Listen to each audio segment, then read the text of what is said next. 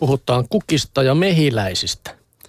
Nimittäin jos maapallon historia olisi tunnin pituinen, niin kukista olisimme saaneet nauttia vasta kahden minuutin ajan. Tai me emme olisi saaneet nauttia, koska kukat tuli kyllä ennen ihmistä sitten vielä. Niin. Joka tapauksessa ennen muinoin kasvillisuus oli vain yksi väristä, vihreää. Silloin ilmaan ei levinnyt kukkien tuoksu, eivätkä kasvit edes kukkineet. Niinpä ei kasvanut myöskään puita, jotka olisivat voineet pudottaa syksyllä hedelmänsä maahan. Vasta sata kolmekymmentä miljoonaa vuotta sitten luonto sai lisää väriä ja hajua, kun sinne ilmestyivät ensimmäiset kukkivat kasvit, jotka aiheuttivat yhden maan historian suurimmista mullistuksista. Ja amerikkalaiset tutkijat uskovat, että radikaalin ympäristönmuutoksen pääarkkitehtejä olivat mehiläiset. Voimme osoittaa mehiläisten olleen käänteen tapahtuessa paikalla. Niinpä niillä näyttää olevan ratkaiseva osuus siemenkasvien kehityksessä, toteaa kanadalainen biologi Sophie Cardina. Seuraamalla kehityshistoriaa taaksepäin tutkijat saattoivat todeta, että apinae, alaheimon mehiläisten kantamuoto, eli varhaisliitukaudella sata kaksikymmentäviisi miljoonaa vuotta sitten. Kukat ilmestyivät tosin jo hieman aiemmin, mutta ajankohta sattuu yksiin erittäin suuren mehiläisistä riippuvaisten kukkivien kasvien ryhmän läpimurron kanssa. Kuva kukkien ja pölyttäjien vuorovaikutuksesta on siis tarkentunut merkittävästi kehityskaaren alunkin osalta. Tapahtumat lähtivät vyörymään, kun mehiläiset pääsivät vauhtiin, kukkivat kasvit, valtasivat alaa ja syrjäyttivät edeltäjänsä. Luonnossa alkoi uusi aika, kun tarjolle tuli ravitsevia siemenellisiä hedelmiä, jotka kelpasivat oikein hyvin kasvinsyöjille. Keskellä dinosaurusten valtakautta tilanteesta pääsivät hyötymään myös vielä mitättömät nisäkkäät. Ja nykyisenlainen luonto on tosiaan sen ansiota, että siemenkasvit valtasivat alaa. Ilman niitä tuskin olisi ihmistäkään.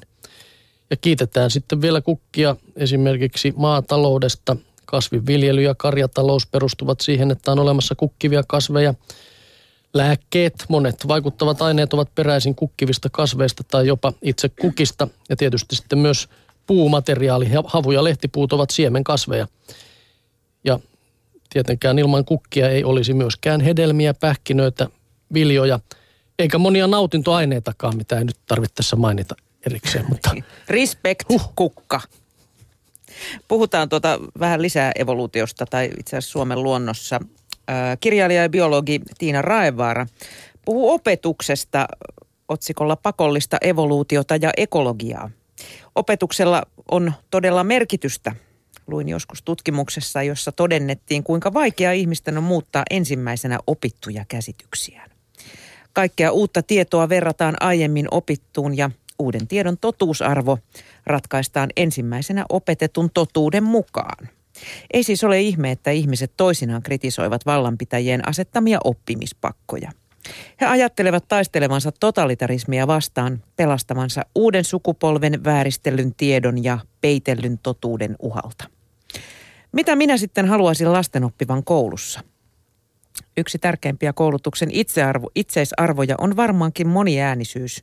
Maailma on valtava ja monimutkainen ja haluaisin, että kasvava lapsi ymmärtäisi, kuinka monesta näkökulmasta maailmaa voi katsoa.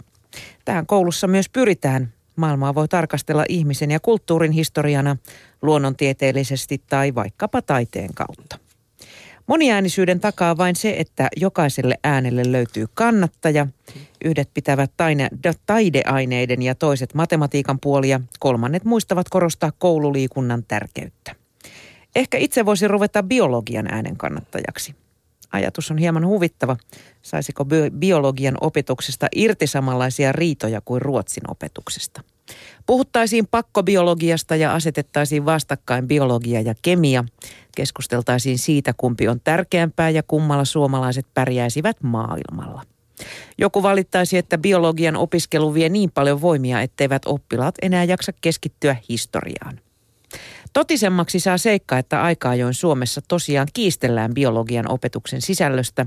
Samantapaiset tahot, jotka Yhdysvalloissa ovat ajaneet biologian tieteellisen sisällön rinnalle täysin epätieteellistä luomisoppia, aktivoituvat silloin tällöin myös täällä.